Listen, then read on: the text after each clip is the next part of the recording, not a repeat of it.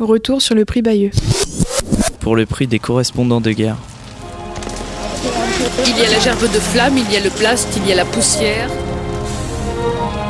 J'entends le chant des balles et le cri des sirènes. Ma mère est dans mes bras et mon père au cimetière. Atelier média. S'exprimer pour comprendre. Bonjour et bienvenue sur euh, la radio Jacadi du lycée Prévert. Nous avons aujourd'hui la chance d'interviewer Samia Bourrelifa. Est-ce que vous pourriez vous présenter rapidement, s'il vous plaît? Bonjour, bonjour à tous. Donc euh, voilà, Sami Bourkhlifa, je suis euh, journaliste à RFI, Radio France Internationale à Paris. Euh, je fais euh, du reportage principalement sur la région du Moyen-Orient, donc tous les pays qui sont, si vous voulez, entre l'Égypte à l'ouest et l'Iran à l'est. Vous avez gagné l'année dernière le prix lauréat radio pour un reportage en Syrie. Est-ce que vous pouvez nous parler un petit peu de ce reportage et du prix Bayeux? Alors oui, enfin j'ai eu l'honneur l'année dernière de, remporter le premier prix Bayeux en catégorie radio du, reportage de guerre. C'est un reportage qui a été réalisé euh, en Syrie euh, en 2019. Donc c'était sur une phase très très intéressante puisque euh, les forces démocratiques syriennes, qui sont donc les, forces, une coalition de forces kurdes et, de forces arabes, euh, une milice euh, qui, contrôle le, nord-est de la Syrie, étaient engagées dans, dans, leur ultime bataille, dans leur dernière bataille contre le groupe État islamique. Et donc ils étaient euh, appuyés euh, dans ces combats euh, par la coalition internationale qui est composée notamment de, de l'armée française et de l'armée des États-Unis. et donc il y a eu une phase très très intéressante puisque on était en train de vivre, si vous voulez, les derniers moments du califat territorial, donc le califat autoproclamé de Daesh de l'Est syrien. Et nous avons suivi durant les, les, dernières semaines de combat les forces démocratiques syriennes dans cette bataille jusqu'à quasiment la, libération euh, de ce dernier territoire. Alors il faut faire attention, qui, dit libération de territoire ne dit plus euh, la fin du groupe État islamique en tant qu'entité terroriste, puisque l'entité terroriste a continué d'exister par la suite euh, dans la clandestinité, sans contrôle véritable de territoire, mais euh, à travers des groupuscules euh, qui sont tombés dans la clandestinité, mais qui ont continué à, commettre des attentats un peu partout dans, euh, dans la région. Et, euh, lorsque je dis que toute cette phase était intéressante, c'est que euh, on, a retrouvé aussi euh, durant cette période euh, la plupart des djihadistes français et leurs familles euh, qui avaient rejoint quelques années auparavant le, groupe État islamique. Et durant cette période, la plupart d'entre eux, en tout cas, étaient soit capturés par les hommes et les femmes et les enfants se rendaient aux forces démocratiques syriennes et été conduits par la suite dans des, des, camps de déplacés où ils sont toujours aujourd'hui dans le nord-est de la Syrie. Euh, est-ce que vous êtes retourné en Syrie après ce reportage et est-ce que vous avez vu un réel changement après euh, la fin du califat autoproclamé ou est-ce que, comme vous dites, euh, comme l'État islamique existe encore en tant qu'entité, au fond rien n'a changé pour les habitants? Alors, je, ne suis pas retourné en Syrie, mais je suis retourné dans la région, en Irak notamment, et euh, c'est clair que euh, on ne peut pas dire qu'au fond euh, ça n'a pas changé parce que je reste en contact, même si j'y suis pas retourné en Syrie, je reste en contact avec des gens que j'avais rencontrés là-bas. Est-ce qu'on peut dire que leur quotidien a changé? C'est très difficile parce qu'il y a toute la phase de reconstruction qui a été amorcée. je suis en contact avec des gens à Barouz notamment donc ce, village de l'est de la Syrie qui a été le dernier euh, territoire euh, à être sous le contrôle du groupe État islamique. Et donc euh, ces gens-là font de leur mieux pour reconstruire leur village, pour faire en sorte que les enfants soient de nouveau scolarisés, euh, pour faire en sorte aussi qu'il y ait des centres de soins. Mais c'est très très difficile, c'est vraiment des régions qui ont été sinistrées. Il faut se dire que avant même euh, que le groupe État islamique n'arrive et contrôle ces régions, ces régions étaient déjà à la base très très pauvres. Euh, donc voilà, donc, euh, ce, ce, qu'a fait le groupe État islamique, c'est d'enfoncer ces régions dans la destruction, dans davantage de destruction et, et, de pauvreté. Donc la reconstruction a été amorcée, mais c'est très très difficile. Voilà. Moi, je vais vous poser une question un peu plus personnelle. Vous avez toujours voulu être euh, reporter de guerre, journaliste de guerre, euh, que ce soit par écrit ou... ou... Vraiment pas du tout, parce que moi, moi à la base, euh, en fait, ce qu'il faut savoir, c'est que j'ai fait des études qui n'ont absolument rien à voir avec le journalisme. Je suis diplômé en droit et euh, j'ai fait, euh, j'ai passé mon certificat d'aptitude à la profession d'avocat. Et c'est à la fin de ces études-là que je tombe un peu par hasard dans le journalisme. J'ai commencé à faire un peu de radio, mais vraiment complètement par hasard. Et au bout de, trois ans, donc c'est une période qui remonte à, la fin des années 2000, donc entre 2007 et 2010.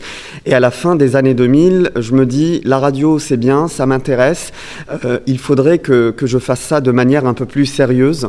Et donc, j'ai décidé de passer le concours euh, donc, euh, de, l'école de journalisme de l'ESJ, Lille, en, en l'occurrence, l'école supérieure de journalisme de Lille. Et donc c'est comme ça que je rejoins l'école de, de, journalisme de Lille à partir de 2010 euh, jusqu'à 2012. Euh, donc c'est un master en deux ans. Et ce qu'il faut savoir, c'est que entre 2010 et 2012, ben, l'année 2011 va être une année clé en fait pour ce qui va conditionner par la suite ma, ma carrière, puisque c'est le début des printemps arabes. Ben, il se trouve que je suis d'origine algérienne, je parle euh, arabe et, euh, et j'ai pas mal voyagé aussi dans les, dans les pays du Moyen-Orient. Donc euh, j'ai appris aussi les différents dialectes, le syro-libanais, le palestinien, le jordanien, le, euh, les dialectes qu'on peut retrouver en Irak, euh, qu'on peut retrouver dans les pays du Golfe. Donc j'ai la chance, en tout cas, d'avoir une certaine facilité euh, avec ces langues euh, et ces différents dialectes, parce que j'ai la base de, l'arabe classique. Et euh, donc, à partir de l'année 2011, qui, enfin, les révolutions arabes qui éclatent un peu partout dans tous ces pays, je suis encore à l'école de journalisme à ce moment-là, et avec des... des copains, de, des camarades de promo, on décide de monter un projet euh, durant l'été euh, d'un reportage itinérant. On part de Lille en train jusqu'à Marseille, on prend le bateau, on traverse la Méditerranée pour aller à Alger. Et euh, on fait du reportage en Algérie, en Tunisie, euh, on essaye d'entrer en Libye, c'est très compliqué à ce moment-là. On continue jusqu'en Égypte, puis la traversée du, désert de Sinaï en Égypte euh, jusqu'à la mer Rouge, puis traversée de la mer Rouge jusqu'à la Jordanie. On tente de rentrer en Syrie sans y parvenir. Et puis le reportage se, finit au Liban, à Beyrouth. Et, et donc cette série de reportages, on avait réussi plus ou moins à la vendre à plusieurs médias en France et en Europe, en Suisse et en Belgique notamment. Et euh, c'est comme ça en fait que j'arrive un peu à, à m'intéresser à ce qui se passe dans le monde arabe. Mais à ce moment-là, on ne peut pas encore parler de reportage de guerre. Euh, L'année qui va suivre, donc je suis diplômé de l'ESJ et euh, je commence à travailler euh, à RFI, Radio France Internationale, la radio où je suis actuellement. Et donc c'est un cheminement qui va se faire de manière plus ou moins naturelle parce que j'étais déjà intéressé par, l'actualité du Moyen-Orient et du monde arabe. Et ça va se faire de, manière voilà, naturelle. c'est comme ça que je continue à suivre ce qui se passe, les événements en Syrie, en Irak, en Iran, dans les pays du Golfe, en Égypte aussi beaucoup à l'époque. Et, voilà, donc je, tombe dessus euh, un peu par hasard et, et, ça continue comme ça. Et euh, c'est très drôle parce que je n'avais pas réalisé en fait que je faisais du reportage de guerre. Il a fallu euh, une fois une, une, discussion avec un membre de ma famille euh, euh, qui, qui m'avait dit oui, je voulais te demander, alors tu fais du reportage de guerre. Et en fait, c'est à ce moment-là qu'il y a un déclic qui, qui, qui, se passe et je me dis c'est vrai, en fait, je fais du reportage de guerre sans même m'en rendre compte. mais, mais voilà, donc c'est c'est comme ça que ça a commencé. Est-ce que vous pourriez nous parler du moment le plus fort ou le plus dur de, que vous avez vécu jusqu'ici? En, en termes de reportage, vous voulez dire euh, en, termes de reportage, euh, ce que je trouve le plus dur, euh, ce n'est pas les situations de guerre, mais c'est ce qui en découle.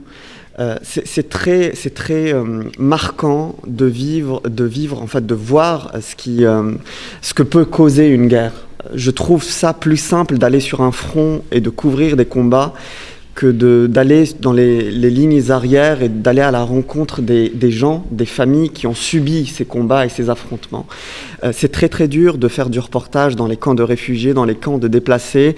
Euh, si, euh, si on est en été, vous voyez des gens qui vivent au milieu de déserts, euh, enfin c'est très aride et sous des tentes qui sont écrasées par le soleil et battues par, le, par la par les vents et par la poussière. Et si on est en hiver, c'est des hivers qui sont très très rudes. Et c'est des gens qui se retrouvent avec les, les, pieds dans la boue. voilà, c'est très pénible. L'un des événements peut-être qui m'ont, enfin qui m'a le, plus marqué. Ça remonte, euh, c'était pas une zone de guerre, mais euh, en tout cas c'est une situation qui est causée par la guerre. C'est euh, un reportage que j'ai fait. En 2015, au, moment où il y a eu la, la, grande vague de migrants qui est partie de, de Turquie pour traverser ensuite pour arriver en Grèce, traverser les pays du Balkan. Et en fait, il y a eu un, reportage encore une fois itinérant sur la route des migrants qui, a été réalisé euh, euh, en Hongrie, en Serbie, en Croatie, euh, en Slovénie, en Autriche, jusqu'en Allemagne, puisque la plupart des, migrants syriens, en l'occurrence, souhaitaient se rendre en Allemagne. Et, et j'ai encore en moi cette image très, très forte euh, à un moment, je, quitte la Serbie pour rentrer euh, en, Croatie et sur le bord de la route, je croise euh, des, centaines, des milliers de personnes, des réfugiés syriens qui portaient tout ce qu'ils avaient sur, enfin, toutes leurs affaires à bout de bras et leurs enfants. Enfin, ils étaient vraiment écrasés par la misère du monde. C'était une image très très forte qui m'a qui m'a profondément marqué. J'ai travaillé avec eux et j'ai euh, et, donc j'ai raconté leur histoire euh, à, travers euh, ce périple à travers l'Europe pour essayer d'avoir un, avenir et une vie, meilleure voilà pour, pour eux et pour leurs enfants. Et, ça a été vraiment très très dur. C'est vraiment très très dur d'aller au contact de, personnes qui vivent dans des situations de détresse comme celle-ci. Pourquoi avoir choisi de faire de la radio? Euh, particulièrement Qu'est-ce que vous trouvez d'intéressant dans ce média Et est-ce que vous pensez pouvoir évoluer plus tard dans d'autres médias ou c'est vraiment euh, la radio? La radio est un, média de cœur pour moi. Je pense qu'on peut faire en radio euh, ce qu'on ne peut pas faire dans d'autres médias. la radio est un, est un média en fait qui appelle, qui, qui appelle beaucoup l'imaginaire de chacun. Donc on, on, essaye en tout cas à travers la radio de, de créer une image voilà, donc c'est une image qui s'écoute. Euh, la, radio, c'est véritablement euh, voilà, donc faire appel à l'imaginaire de chacun et réussir à écrire et écrire aussi avec le son, parce que le son, l'ambiance dans les reportages, ce n'est pas là seulement pour faire joli, c'est ça a valeur informative. Donc, donc voilà, donc c'est pour ça que euh, j'aime véritablement ce, ce, média. La, enfin, la radio reste pour moi un média de cœur. Est-ce que j'évolue euh, vers d'autres médias? Très certainement, parce que les, les, le contexte aujourd'hui euh, fait en sorte qu'on évolue. Je, je, tourne déjà et je fais des vidéos, par exemple, pour le web. Euh, lors de reportages qui s'y prêtent. Donc on, peut à la fois euh, aujourd'hui faire de la radio, mais aussi euh, faire de, la vidéo. Donc ce n'est pas de la télé, il hein, faut faire attention, mais c'est plutôt des, modules vidéo assez courts qui, sont faits pour aller sur les, réseaux sociaux, sur, sur Twitter, sur Facebook et sur les différentes plateformes qui peuvent exister et sur lesquelles RFI est présente. Est-ce que vous, euh, avez des, techniciens avec qui vous aimez travailler? Est-ce que vous montez euh, tout de bout en bout? Est-ce que vous avez des compétences euh, en montage logiciel, etc. Comment est-ce que vous travaillez? Est-ce que ça change en plus sur le terrain? Par exemple, si vous êtes seul avec un technicien et vous travaillez à deux et vous envoyez rapidement pour faire du news Ou est-ce que plutôt quand vous rentrez enfin voilà, un peu tous ces différents temps. Comment est-ce que vous adaptez euh, la post-prod et le terrain et la post-prod et le studio? Euh, On fait tout à la fois, donc à savoir enfin le, métier, enfin la base même du, journalisme, donc faire du reportage, mais en même temps tourner, mais en même temps monter, mixer, transmettre, donc déployer sa propre antenne satellite et pouvoir transmettre. Donc on fait tout ça à la fois. Il peut nous arriver encore d'avoir des techniciens qui nous accompagnent, euh, qui nous accompagnent euh, pour nous décharger un peu du côté technique, surtout le côté de la transmission, parce que ça peut être assez lourd de travailler toute une journée sur un terrain, euh, rentrer le soir, monter, mixer, écrire, mettre tout ça en onde en fait, et ensuite déployer une antenne satellite, trouver le satellite, envoyer. Donc ça, ça peut être assez contraignant. Alors nous aujourd'hui à RFI, on a obligation d'être deux sur les terrains dangereux. Sur les terrains de guerre, c'est pour des questions de sécurité.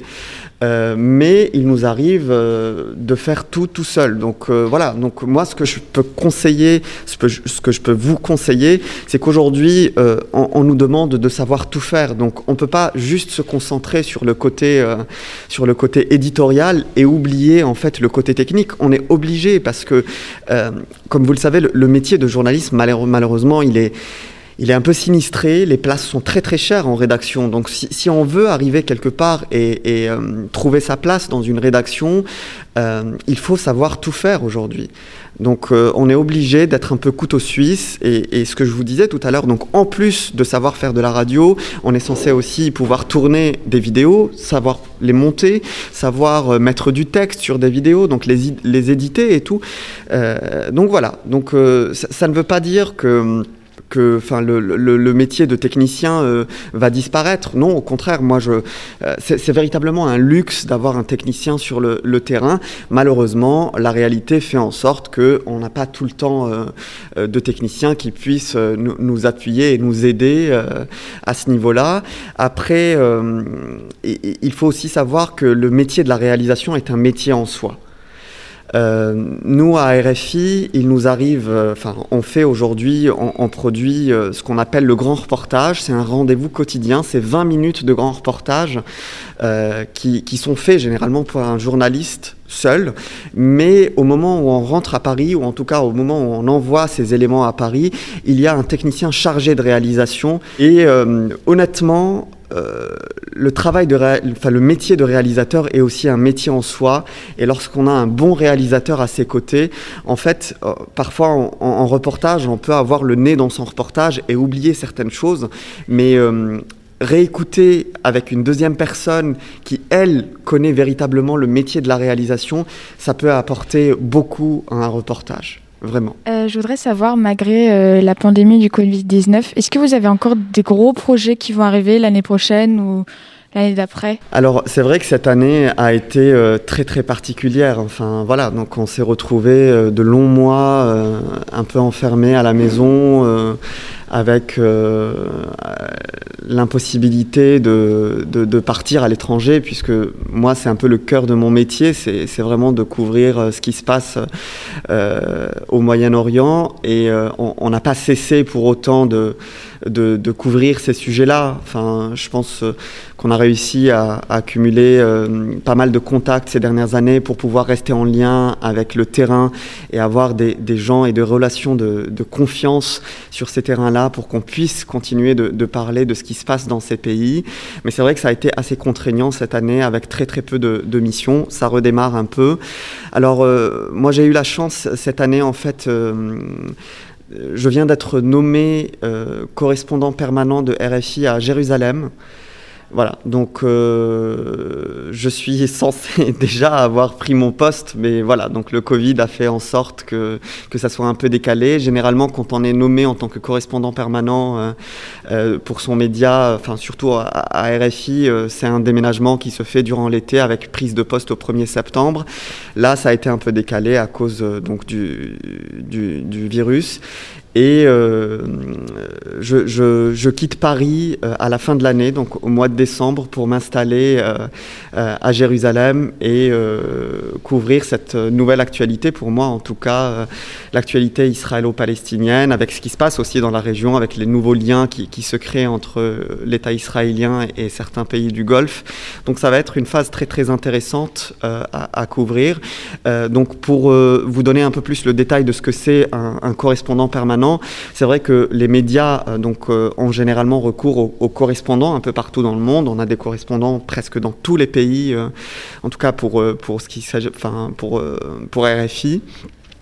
Et on, on, a dans certains pays ce qu'on appelle des bureaux permanents, c'est-à-dire que c'est un personnel staff de Paris qui, euh, qui, qui, va euh, dans ces bureaux-là et euh, qui vit dans ces pays-là pendant 2, 3 ou 4 ans pour couvrir l'actualité.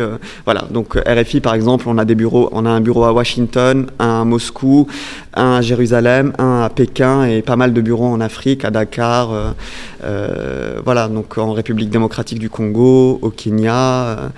Et, voilà, donc moi j'ai eu la chance d'être nommé au, bureau de Jérusalem et à partir de disons de, l'année prochaine. Donc ça va être une nouvelle aventure qui, qui, va commencer pour moi. J'ai vu récemment que vous aviez écrit une lettre à un ami en Irak, je crois. Et je voulais savoir si vous aviez encore des contacts avec les gens que vous avez rencontrés, si vous savez si, s'ils vont bien malgré les distances et malgré tout ce qui, tout ce qui se passe En Iran, je crois. Enfin, c'est euh, via l'association euh, Villanova. Oui, voilà. Oui. Euh, en fait, c'est un projet, enfin, c'est une lettre qui m'a été demandée par cette association qui est basée à, Reims. Donc, qui a essayé. donc, c'est une association qui est très engagée dans la vie culturelle et tout, qui a essayé, malgré les, annulations des, événements à cause du Covid-19 et les, annulations de la plupart des festivals et des événements culturels donc ils ont essayé de, continuer de faire vivre leur site et tout. Euh. En fait, ils, ont demandé à la plupart des gens qu'ils recevaient, généralement journalistes, artistes, auteurs, euh, euh, d'écrire une lettre, une espèce de lettre un peu imaginaire ou à, quelqu'un qu'ils connaissent. Et, j'ai choisi, c'est vrai, d'écrire une lettre à collègue et ami, c'est un fixeur en fait, un fixeur, donc c'est un guide euh, qui, sert aux journalistes. Euh, c'est les, yeux et les oreilles d'un journaliste dans, un pays étranger. Et, donc c'est une personne euh, que j'avais rencontrée il y a quelques années en Iran. Et et euh, à qui j'ai décidé d'écrire cette lettre pour prendre des nouvelles euh, d'elle et de sa famille euh, parce que la situation était très très compliquée au niveau, enfin par rapport à la pandémie et, et, surtout en Iran ça a été très très dur. donc la question c'était est-ce que je suis toujours en contact avec cette personne? Oui, et euh, bah, en fait, pour vous dire, cette personne, euh, lorsque je l'ai rencontré il y a quelques années en Iran, euh, donc il, s'appelle Vaïd, Vaïd Shamsuddin. il a été mon, fixeur en Iran. C'était un jeune journaliste très brillant, francophone, parfait francophone, et qui souhaitait aussi se, perfectionner se perfectionner en journalisme et je lui avais parlé en fait de, de la promotion internationale de l'ESJ Lille euh, donc de l'école supérieure de journalisme de Lille. Et euh, Vaïd s'est inscrit pour passer les concours euh, et il a été pris à l'ESJ l'année dernière, mais malheureusement il n'a pas eu les, finances, disons, pour pouvoir payer sa scolarité l'année dernière, donc il a dû différer son voyage. Et Vaïd est arrivé cette année en septembre à Lille et il vient de rejoindre l'école supérieure de journalisme de Lille. Voilà. Euh, vous avez dit qu'il y avait plusieurs euh, bureaux de RFI dans le monde. Est-ce que vous auriez aimé être euh, nommé ailleurs? Et est-ce que vous comptez profiter justement de ce poste pour plus tard à l'avenir euh, faire des reportages dans d'autres continents que le Moyen-Orient euh, Alors, est-ce que j'aurais aimé être nommé ailleurs? Euh, pas, pour le moment, parce que pour le moment, je, m'intéresse beaucoup à, l'actualité toujours du, Proche et du Moyen-Orient. C'est vrai, enfin, je vous ai dit tout à l'heure que je couvrais plus ou moins tous les pays qui étaient entre l'Égypte à l'ouest et l'Iran à l'est, mais j'ai très peu couvert en fait ces dernières années l'actualité israélo-palestinienne, parce que justement, il y a un bureau de RFI sur place qui s'occupe de couvrir l'actualité israélo-palestinienne. Donc pour moi, en tout cas, c'est une espèce de, manque dans, dans, ce que je fais au Moyen-Orient. J'avais plus ou moins euh, visité et travaillé dans tous ces pays-là, sauf en Israël et en, Palestine. Je crois que j'ai fait un ou deux reportages euh, sur les, huit dernières années euh, dans ces pays-là. Et donc c'est pour ça aussi que je souhaite aller à la découverte de, de ces deux pays pour pouvoir en tout cas voilà, donc euh, découvrir ce qui se passe là-bas et, voilà. Et pourquoi pas pour la suite peut-être travailler sur, euh, sur d'autres actualités dans d'autres régions du monde. Il nous arrive de temps en temps à RFI de, pouvoir couvrir une, une, actualité qui, qui, ne soit pas en fait dans notre, dans notre zone de compétence.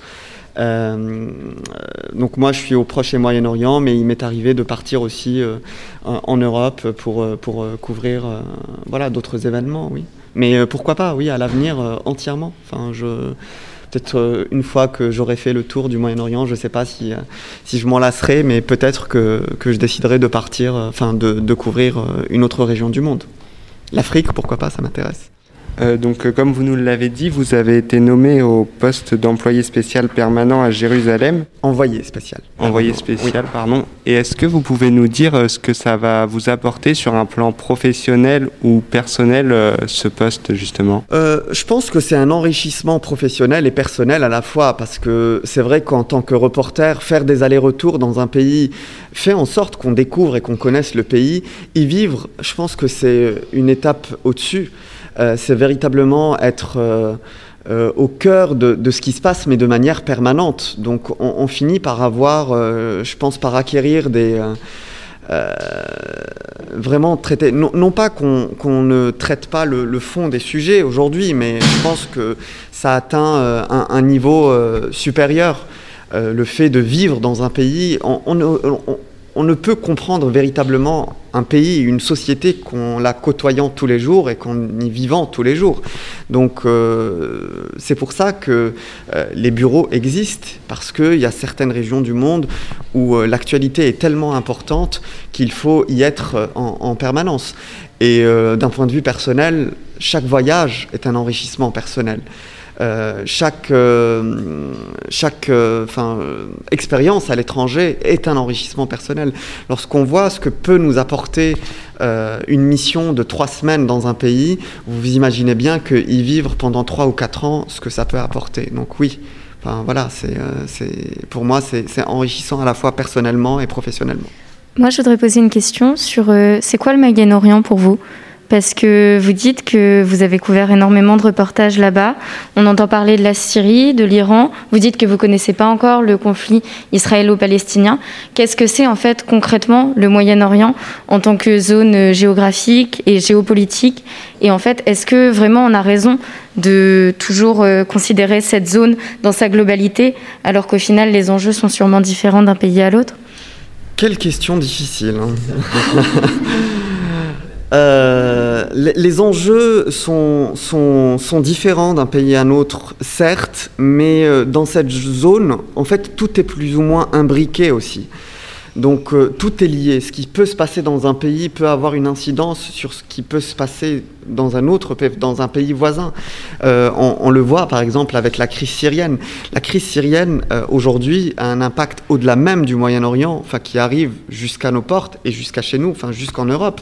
Donc je ne sais pas si on peut considérer que que le sort d'un pays du Moyen-Orient euh, ne dépend pas de ce qui se passe dans le, dans le pays d'à côté.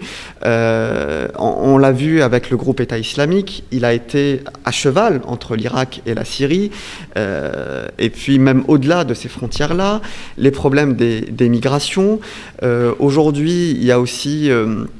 euh, peut-être de, de nouveaux liens qui sont en train de se tisser entre Israël euh, et, et certains pays du Golfe. Donc tout est plus ou moins lié dans cette région.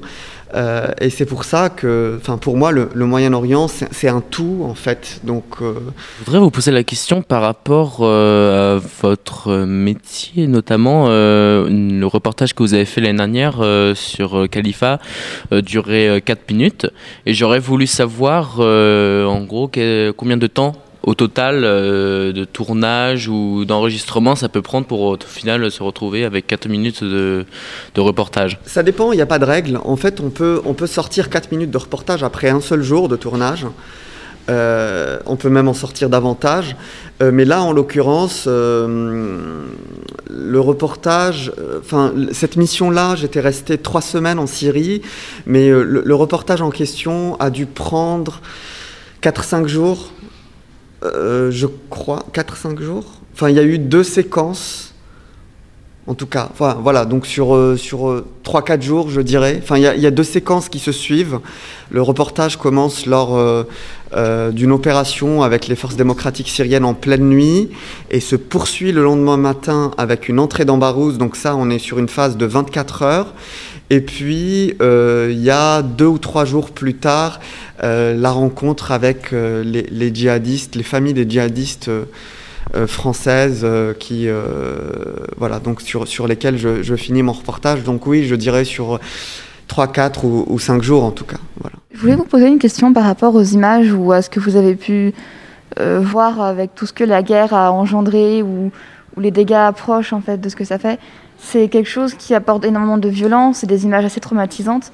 Est-ce que vous arrivez toujours à, arriver en fait à regarder, à toujours voir, ou est-ce qu'il y a vraiment des fois où, c'est trop insupportable? Ça peut, ça peut l'être. En tout cas sur le terrain, j'ai jamais eu de problème jusque-là. J'arrive à faire la part des choses et à bien, euh, à bien euh, essayer de voilà, enfin, d'avoir du recul euh, sur, euh, sur ce que je vis. Et puis, euh, je pense que vivre les choses de l'intérieur et les voir de l'extérieur, c'est tout le temps un peu plus. Enfin, c'est différent. Je pense que voir ce qui se passe dans un pays en termes de violence, lorsqu'on le voit de l'extérieur, ça peut être terrifiant. Lorsqu'on le vit de l'intérieur, ça peut être je dis pas que c'est moins, moins violent, mais en tout cas, y a une, moi je le perçois comme ça, de manière un peu plus différente. Après, euh, donc j'ai jamais eu de problème particulier à ce niveau-là.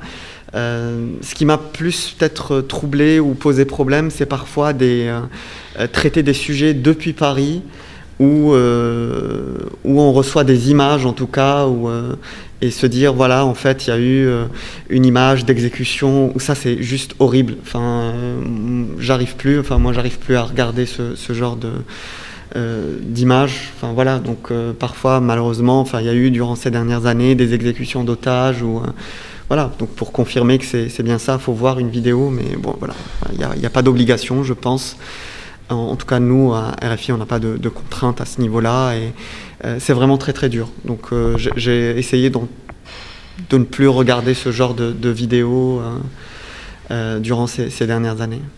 Est-ce que vous arrivez à séparer en fait euh, vous et euh, votre métier de journaliste Est-ce que par exemple euh, vous n'avez pas des problèmes par rapport au, stress ou des, peurs Est-ce que ça ça vous traumatise pas parfois dans votre vie de tous les jours? Pour le moment non. Enfin je touche du bois donc j'ai j'ai pas eu de, de problème à ce niveau-là. Il y a eu des situations assez délicates que j'ai pu vivre, des situations euh, assez compliquées où on s'est retrouvé en mauvaise posture, où on se fait tirer dessus et tout. Euh, mais euh, plus ou moins, enfin jusqu'à aujourd'hui, j'arrive à, faire le recul. Je considère pas que j'ai un traumatisme particulier. J'en rêve pas le soir, en tout cas. Enfin, je dors normalement. J'ai pas de, problème à, à ce niveau-là. Donc pour le moment, enfin tout va bien et j'espère que que ça continuera d'aller bien. Je pense que le secret aussi, c'est c'est euh, d'en parler énormément parce que le, cerveau humain, je pense que voilà, donc il, se soigne par cette manière-là. Si on partage, si on arrive à pas dédramatiser, mais en tout cas si on arrive à partager euh, et à mettre des mots sur euh, des situations assez violentes ou traumatisantes qu'on a pu vivre, si on arrive à, les verbaliser et, les partager, on les vit mieux que de les garder pour soi. Et, euh, voilà, donc euh, je pense que les traumatismes euh, se créent aussi comme ça. C'est une situation qu'on enfouit quelque part au fond de, soi-même et qui finit par ressurgir et, nous éclater à la gueule. Donc, donc voilà. Mais moi, pour le moment, j'arrive à, faire la part des choses et j'espère que ça, ça continuera. Est-ce que vous avez déjà été au cœur d'un bombardement ou d'une fusillade lors d'un de vos tournages? Ça m'est arrivé, euh, je pense que dès la première année où j'ai commencé à travailler à RFI, on s'est retrouvé en mauvaise posture une fois euh, euh, lors d'événements assez violents en Égypte. C'était en, 2013 où on s'est retrouvé entre, entre des tirs croisés, donc où ça a été assez, assez compliqué. On s'en est sorti.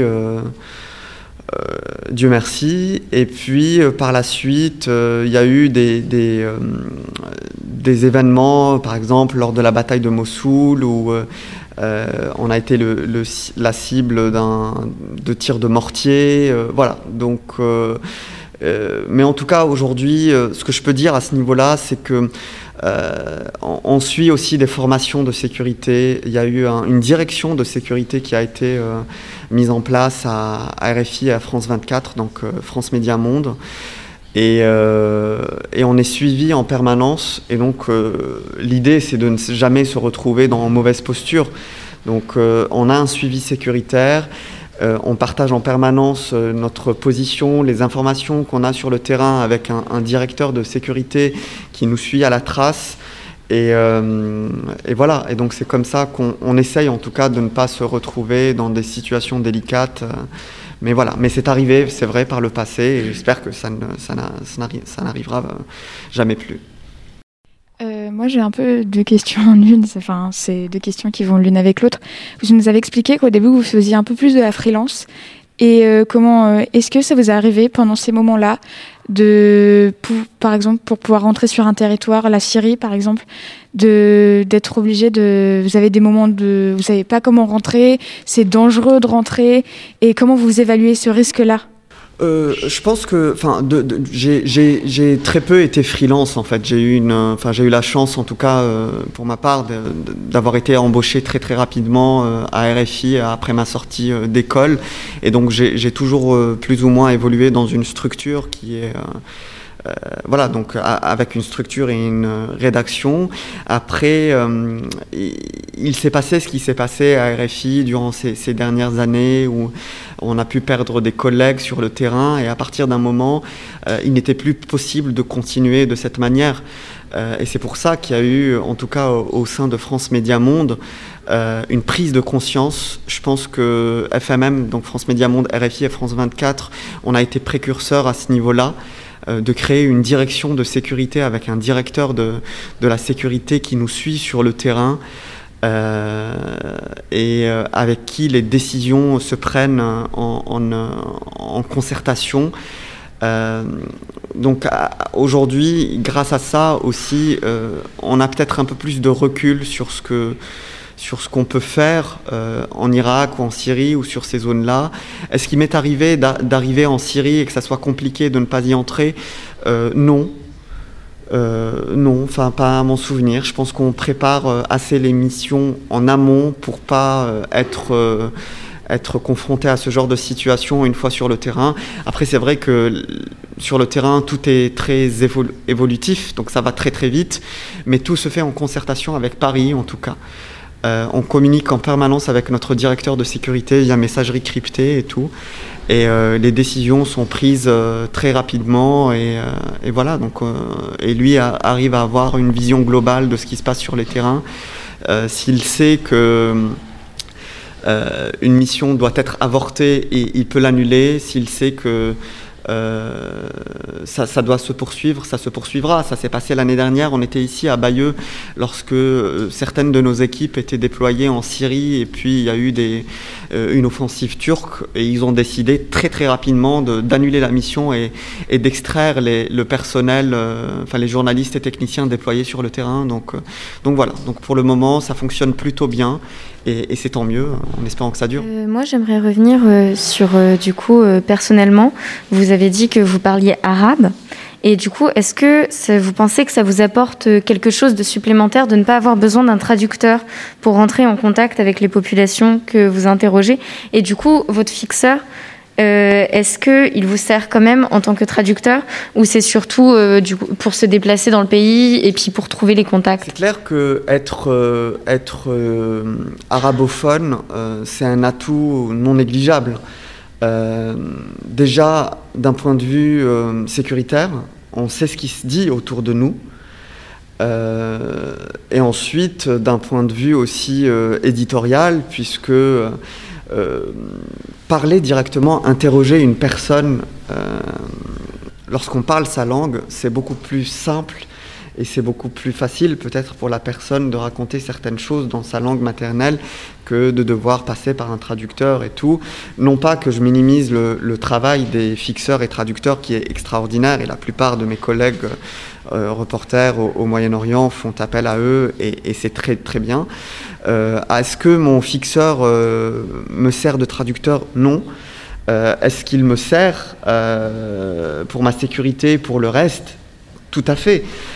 J'ai beau multiplier les missions sur ces terrains-là, on les connaîtra jamais assez que quelqu'un qui a vécu toute sa vie et qui sait ce qui peut arriver en termes voilà, de sécurité. voilà, donc le, le, fixeur reste quand même c'est primordial, on ne peut pas s'en passer. On ne peut pas s'en passer. Et il y a eu des, des expériences, de mauvaises expériences dans le passé où, je sais pas, certains collègues ont décidé d'outrepasser peut-être les, directives du fixeur et ça peut mal se finir. Est-ce que malgré le fait que vous puissiez partir plusieurs mois sur euh, un lieu, est-ce que vous arrivez à, allier euh, votre vie privée avec votre vie de travail ou est-ce que c'est euh, assez compliqué à assembler les deux? Plusieurs mois, non, il m'est jamais arrivé de, partir plusieurs mois. Je peux partir plusieurs semaines et multiplier les missions euh, voilà, donc ça dépend des années aussi. Il y a des missions, il y a des années où euh, je peux enchaîner 10 euh, missions, 10 missions sur une année. Ça veut dire que chaque mois on est à l'étranger quasiment. Hein. Chaque mois on est on, est parti. Est-ce que j'arrive à allier vie professionnelle et, vie personnelle? Oui. Voilà, enfin en tout cas moi dans ma vie personnelle, je pense qu'on a réussi à trouver un équilibre et, et, voilà, et trouver la, personne aussi qui comprend ce qu'on fait en tout cas, moi, je, n'ai pas de problème, en tout cas à ce niveau-là. Euh, je j'ai pas euh, particulièrement de problème euh, entre vie personnelle et professionnelle. Pour le moment, il y a un équilibre qui est trouvé. Je vais revenir un peu sur le prix que vous avez gagné l'année dernière. Est-ce que ça vous a apporté de la notoriété ou de la reconnaissance de la part d'autres médias, d'autres pays? C'est clair que ça met un coup de projecteur, en fait. C'est vrai que le, prix Bayeux euh, ça a mis euh, véritablement, euh, juste après, enfin vraiment dans les, jours et les semaines qui ont suivi le, prix Bayeux, j'étais sursollicité. Je, n'arrivais même plus en fait à pouvoir travailler à Paris parce que je devais pouvoir continuer à travailler et en même temps accepter les invitations des différents médias. Euh, voilà, tout à coup, euh, c'est vrai que c'est un coup de projecteur et euh, il y a une mise en avant. tout le monde souhaite vous avoir pour une émission, pour pour une émission, pour, pour avoir votre avis, votre analyse sur ce qui se passe sur les terrains du Moyen-Orient. Et, voilà, donc ça a été, ça a été des, des, jours, voire des semaines assez intenses qui ont suivi le, prix Bayeux. Est-ce que, euh, selon le lieu où vous allez, est-ce que ça vous arrive d'avoir peur de la situation du pays et de ne potentiellement ne pas pouvoir enfin, revenir du coup à, chaque fois, à chaque fois que je pars en mission, j'ai une, euh, oui, il y a une peur et une appréhension. Euh, et je pense que c'est normal. Hein. Enfin, si on, si on devait partir sur certains terrains sans avoir de, une certaine forme de peur ou d'appréhension, c'est qu'il y a quelque chose qui va pas. Mais une fois qu'on y est, je pense que la plupart des craintes qu'on a, enfin en tout cas moi je le vis comme ça, tout se dissipe et on se concentre sur, euh, sur ce qui se passe. Et voilà, donc euh, je m'engage pleinement et entièrement dans, le reportage que je dois réaliser et euh, toutes les peurs, les craintes s'envolent. Mais c'est vrai que c'est un métier assez particulier où parfois quand on est à Paris, quand on se prépare et tout, surtout sur les dernières 24-48 heures avant de partir. C'est assez étrange de, se dire demain je vais, je vais partir travailler en fait et je risque d'y laisser ma peau.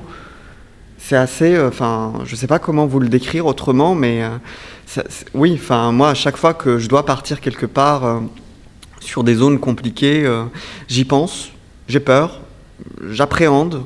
Mais euh, vraiment, tout s'envole comme ça, par, euh, comme par magie, euh, une fois arrivé sur place. Et, et, voilà, et je vis les, choses beaucoup plus sereinement. Si jamais vous, enfin, je pense que oui, vous pouvez recevoir, enfin, ressentir un, sentiment de d'impuissance ou même une colère, une frustration quand vous pouvez pas réagir à ce qui se passe devant vos yeux, quand vous pouvez pas aider des, choses horribles, quoi. Mais est-ce que c'est compensé par euh, peut-être la, fierté ou la reconnaissance euh, après d'avoir justement aidé en, communiquant euh, ce qui se passe et, en agissant comme vous le pouvez De toute façon, je pense qu'il il faut pas, il faut pas sortir de son rôle. Euh, maintenant, si, euh, si je veux aider davantage, euh, ben, je pense que, je sais pas, autant cesser d'être journaliste et devenir humanitaire, par exemple. Mais mon rôle à moi est véritablement, en fait, c'est ce que, ce que vous dites, c'est l'aide qu'on peut apporter à ces gens, c'est de, c'est de porter leur voix parce qu'on est un peu les témoins de ce qui se passe dans ces zones dangereuses, dans ces zones compliquées, dans ces, pays qui sont complètement euh, ravagés par la guerre. Et euh, faire un reportage, porter la voix de ces pauvres gens, c'est une forme d'aide. Donc euh, le, journalisme, c'est aussi ça. Donc nous, peut-être qu'on apporte notre pierre à l'édifice de cette manière-là. Voilà, donc euh, je pense que c'est euh, comme ça qu'il euh, qu'il faut le vivre, même si parfois, oui, c'est vrai, on se dit, enfin, j'aurais aimé faire plus, j'aurais aimé pouvoir aider davantage. Il peut nous arriver de le faire, enfin, mais est-ce véritablement notre rôle? Voilà, enfin, moi, faut pas que j'oublie que lorsque je suis sur le terrain, je suis pas sur le terrain en mon nom, je représente aussi un média. Donc c'est RFI, donc RFI, euh, Radio France Internationale, c'est un média euh, qui est là pour informer.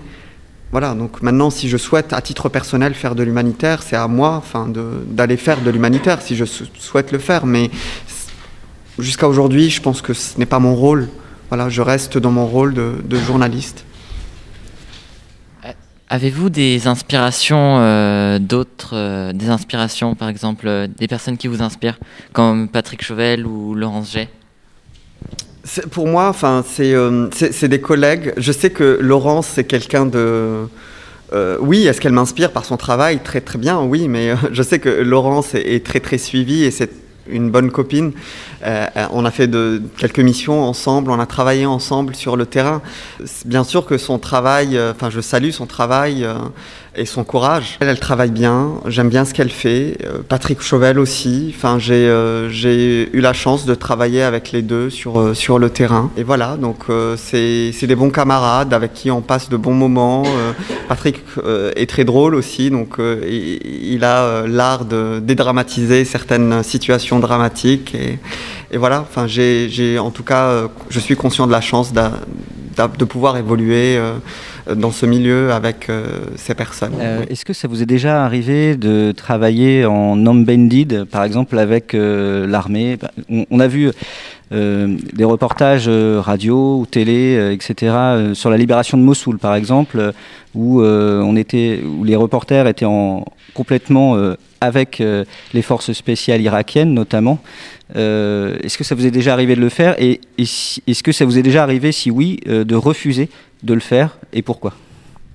Euh, non, j'ai pas refusé de. Enfin, oui, j'ai travaillé. Donc, pour répondre euh, à votre question, oui, j'ai déjà travaillé en embed avec les, forces spéciales ou les militaires en Irak, les militaires français aussi, les milices kurdes en Syrie.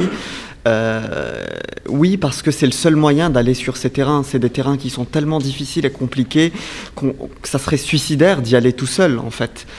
Euh, il y a certains, certaines missions qui sont comme ça. Enfin, on n'a pas le choix. On ne peut pas euh, outrepasser en fait les, les directives sécuritaires et aller se balader tout seul à Mossoul. Ça aurait été mais complètement euh, mais suicidaire véritablement. Donc, euh, et, c'est vrai à Mossoul, là où euh, le front peut-être était euh, déterminé, où l'ennemi était en face et nous on était d'un côté, ça l'est davantage en Syrie où le front était complètement décousu avec des, positions qui étaient en mosaïque, où nous on se retrouve dans une position mais avec un ennemi qui est devant, derrière, à droite, à gauche, enfin on est complètement cerné.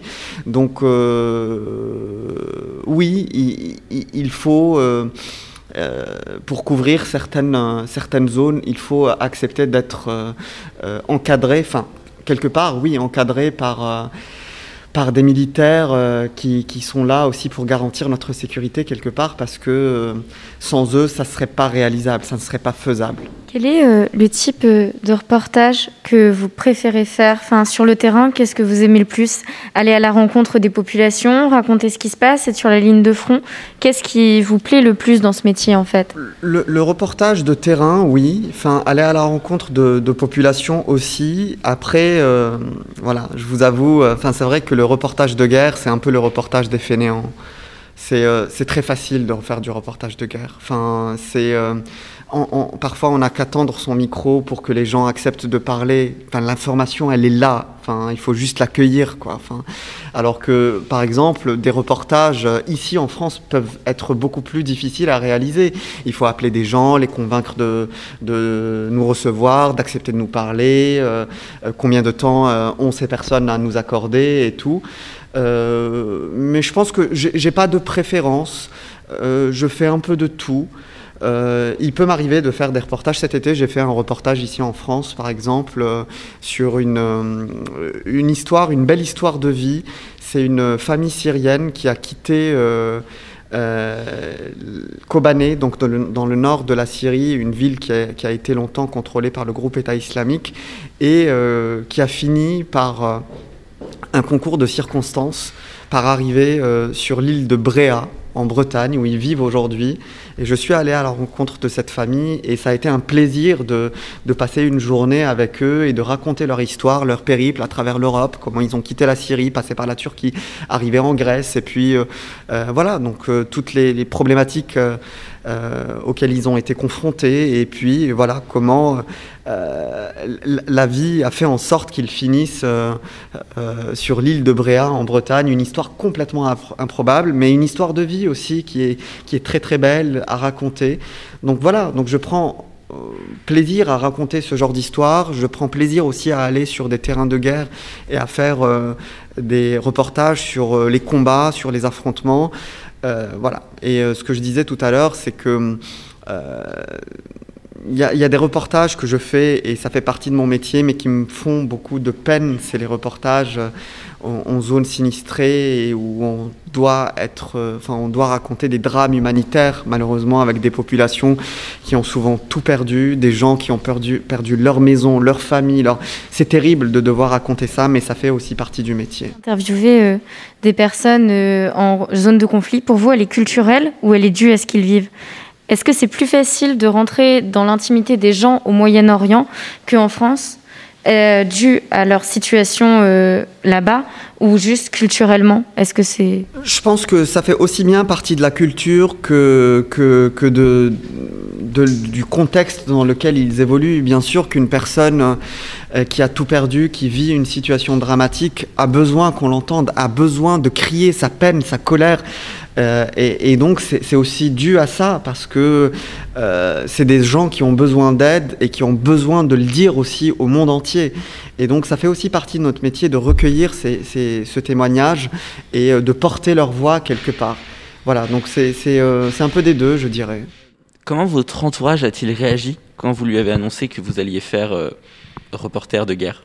Enfin, ce que je disais tout à l'heure, euh, c'est que je, n'ai pas décidé de faire reporter de guerre. Euh, le métier s'est imposé de lui-même. J'ai commencé à, couvrir le Proche et Moyen-Orient, et puis il y a eu des guerres qui ont éclaté au Proche et Moyen-Orient, et je suis allé en fait les couvrir sans même me dire je suis reporter de guerre. Pour moi, j'étais un simple journaliste, reporter qui faisait son métier et ça s'arrêtait là. Donc euh, voilà, donc euh, au, niveau familial, je pense que je sais pas, j'en ai pas. Enfin, ma femme, par exemple, euh, elle sait ce que je fais. Elle est elle-même journaliste, donc elle comprend ce que ce que je fais. Il n'y a jamais eu de, conflit ou de problème à ce niveau-là. Ma mère non plus ne m'a jamais posé de. Enfin, elle n'a jamais. Euh, elle m'a jamais demandé de ne pas faire telle ou telle mission. À chaque fois, je l'ai prévenue, elle le sait. Et puis, je pense que elle, sait aussi qui je suis. je ne suis pas quelqu'un, enfin je ne suis pas une tête brûlée, je ne vais pas aller faire n'importe quoi pour, pour récupérer un scoop et dire euh, waouh, regardez ce que je vous ai ramené. Quoi. Enfin, je pense qu'aucune information au monde ne vaut la vie d'un homme, d'autant plus que euh, moi, en tant que journaliste, c'est vrai que lorsque je vais sur le terrain, j'ai avec moi parfois un collègue ou alors euh, un, technicien, on en a parlé tout à l'heure, et en plus le fixeur. Donc si je décide de faire n'importe quoi, j'engage ma vie et celle de mon équipe.